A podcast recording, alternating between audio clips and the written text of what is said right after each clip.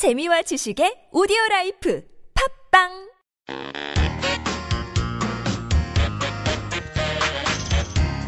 Hello and welcome to Twinkling Korean podcast episode 6.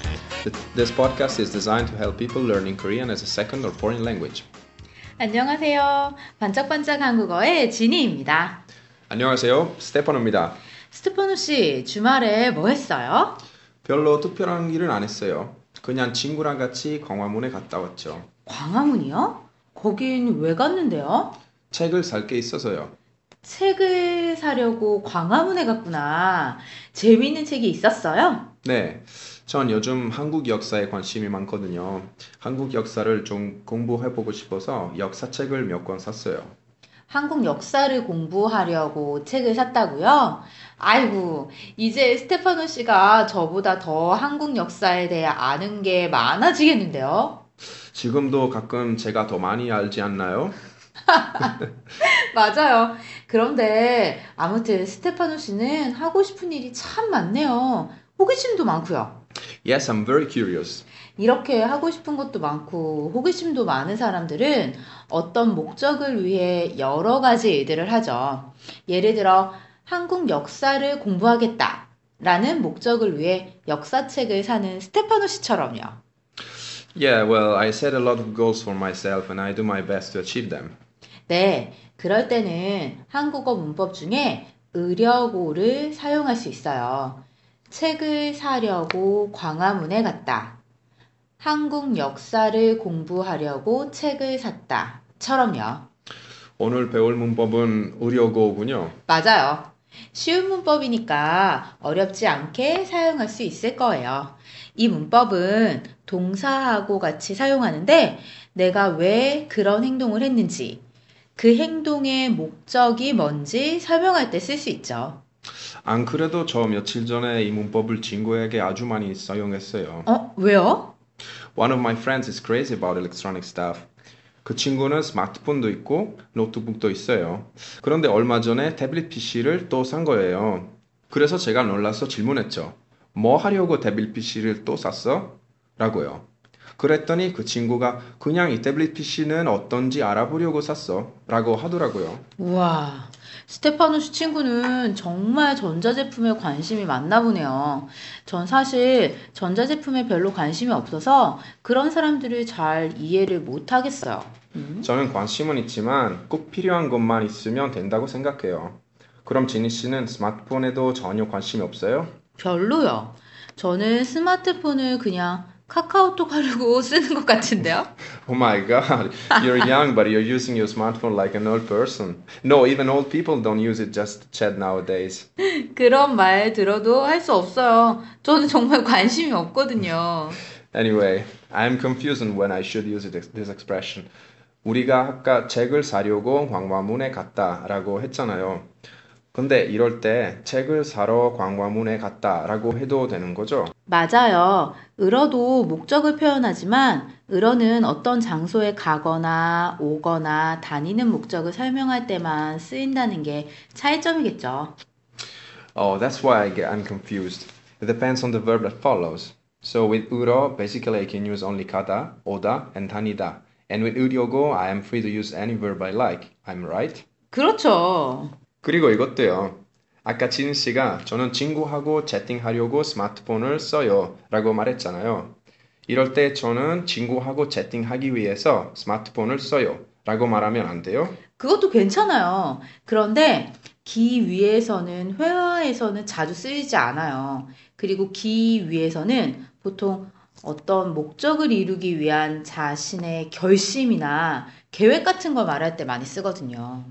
Uh, so we can use it when we talk about a goal we want to achieve. As in, 한국에 여행을 가기 위해 돈을 열심히 모을 거예요. 맞아요. 그런데 의려고는 그런 상황에서는 쓰이지 않아요. 그래서 한국 여행을 가려고 돈을 열심히 모을 거예요는 틀린 문장이죠. Uh, finally, I can figure it out clearly. 정리가 됐다니 다행이네요.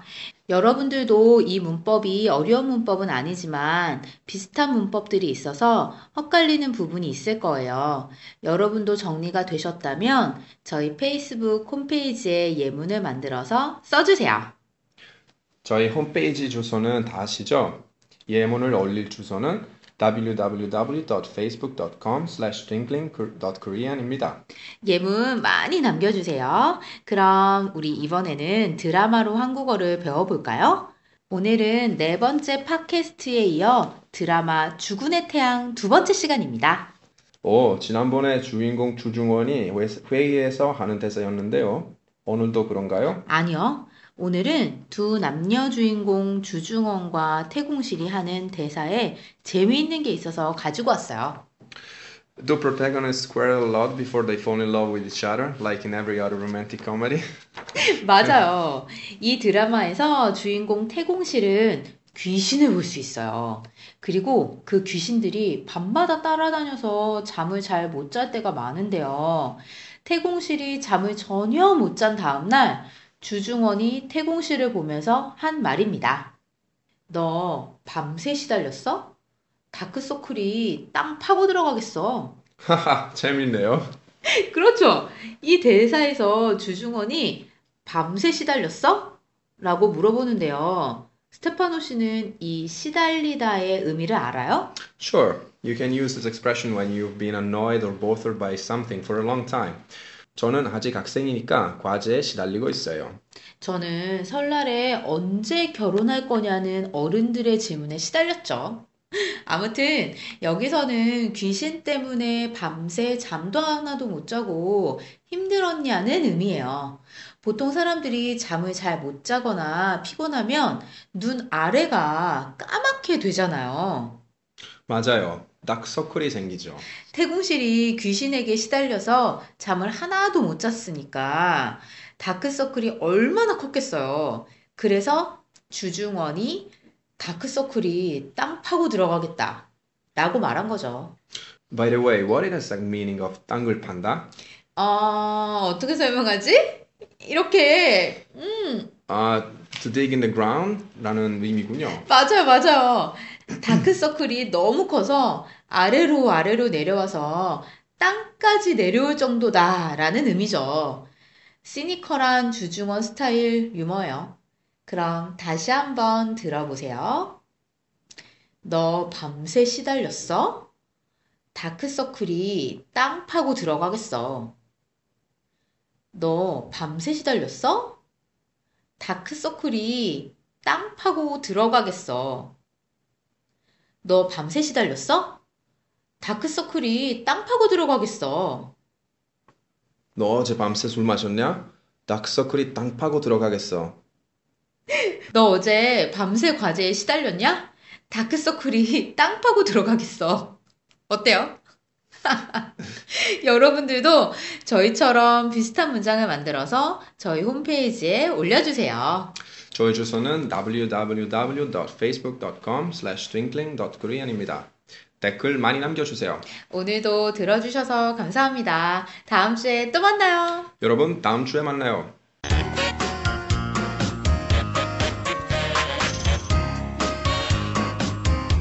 오늘 배운 표현을 다시 정리하는 시간입니다.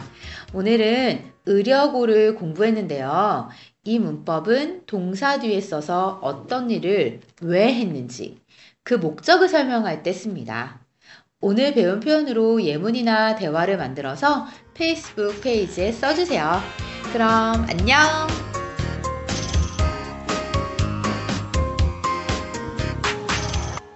Twinkling Korean. The Korean Learning Podcast is designed and recorded by Kildong KFL.